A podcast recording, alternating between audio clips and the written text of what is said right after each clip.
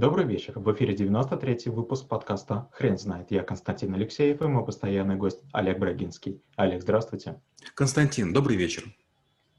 Хрен знает, что такое репутация, но мы попробуем разобраться. Олег, расскажите, почему репутация – это навык?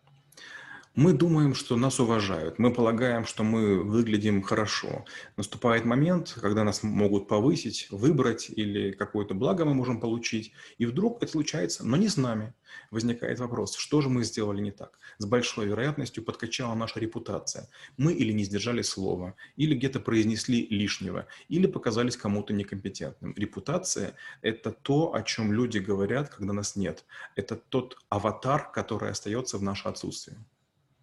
А когда стоит начинать думать о репутации? Мне кажется, что репутация, она начинается в каждом коллективе заново. То есть, если вы были в детском садике, какой-то репутация, скажем, драчуна или наоборот, мальчика, девочки, все знайки, это не будет работать в школе. Новый коллектив, и все начинается с самого начала. Но привычка работать над репутацией должна быть. А, есть такая поговорка «береги честь с молоду». Это чуть-чуть тоже сюда.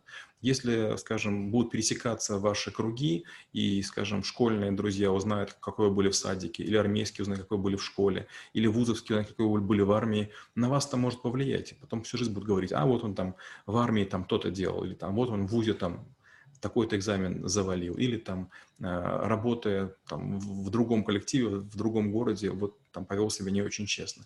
Поэтому, да, в какой-то момент нужно взяться за голову и понять, что, к сожалению, все, что мы делаем плохое, оно пишется в нашу книгу жизни, и кто-нибудь когда-нибудь это может э, извлечь. Есть такая фраза, э, пример такая, наша репутация зиждется на молчании наших лучших друзей.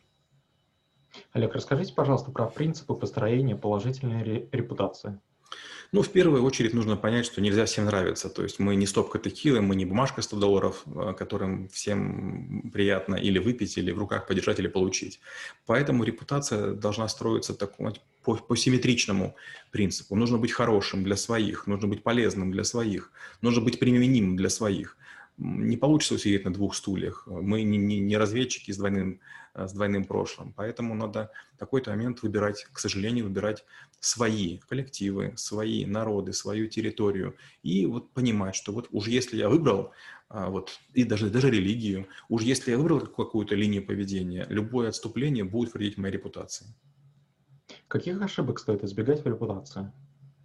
Ну, в первую очередь нужно понять, что жизнь делится на несколько частей. Например, если мы начинаем заплывать жиром, э, у нас какая будет репутация? Человек, который не следит за своим телом. Не следишь за телом, возможно, ты не следишь за своими словами.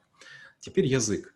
Если мы ляпаем лишнего, если мы остры, если мы колки, если мы очень такие шутливые, мы можем несерьезно им показаться. Теперь работа. Если мы работаем, вовремя сдаем проекты, и нам получается делать невозможное, мы будем, скорее всего, получать все больше и больше размах. И можем вырасти. И наоборот, если мы срываем проекты, срываем сроки, нам перестанут доверять. Личная жизнь. Да, там считается среди мужчин, вот здорово гулять налево, или там мужчины, женщины говорят, там, а вот я там своим ураган наставила. Ну а чем же вы хвастаетесь? Это означает, что вы мучаетесь. Может, надо развестись для того, чтобы не налево ходить, а жить в любви и согласии. И мне кажется, для репутации гораздо лучше иметь крепкую семью, неважно, первая, вторая или пятая, чем всю жизнь мучиться по углам и а, как бы бояться разоблачения. Расскажите, а как узнать, какая у меня репутация? Ведь, как вы сказали, репутация – это то, что говорят о вас, когда вы выходите. Вот, Константин, сразу же становится понятно, что именно вы этого узнать не сможете. Если вы попросите друзей, они вам расскажут хорошее. Если вы попросите ваших друзей о ком-то рассказать, а, они тоже вам это преподнесут в виде хорошем. Если вы врагов попросите, вам враги это сгустят. Поэтому, к сожалению, приходится дожидаться момента, когда вас выбирают или не выбирают. Если вас сделали начальником подразделения, если за вами пошли люди, если вас признали лидером, значит, у вас репутация хорошая. А если нет, не нужно искать подвохов что кому-то повезло или кого-то кто-то продвинул. Начинает репутация плохая. А как работать с людьми с плохой репутацией, если нет выбора, например? Хороший вопрос, очень честный вопрос. А, есть такая наука создание надежных схем из ненадежных элементов. И ничего такого страшного нет. Да, бывает такое, вот, допустим, сейчас Voyager улетел в открытый космос, и многие приборы уже не работают, но некоторые еще откликаются, и нас время от времени их используют. То есть вроде бы металлолом, может, может быть рухлядь, и понятно, что в любую секунду может быть сбой.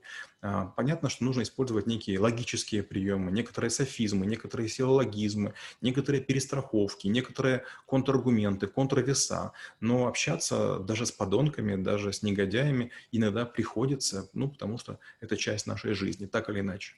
Как не перепутать репутацию с мнением других людей, на которые не стоит обращать внимание? Другие люди всегда будут а, о вас судить по тому, насколько вы им полезны. И если кратковременно вы им помогли, в их глазах ваша репутация будет безукоризненной. Но стоит один раз, даже после серии добрых поступков, а, кому-то руку не протянуть, вас тут же заклеймят. К сожалению, если человек говорит о вас плохое, это означает, что вы сделали ему много хорошего.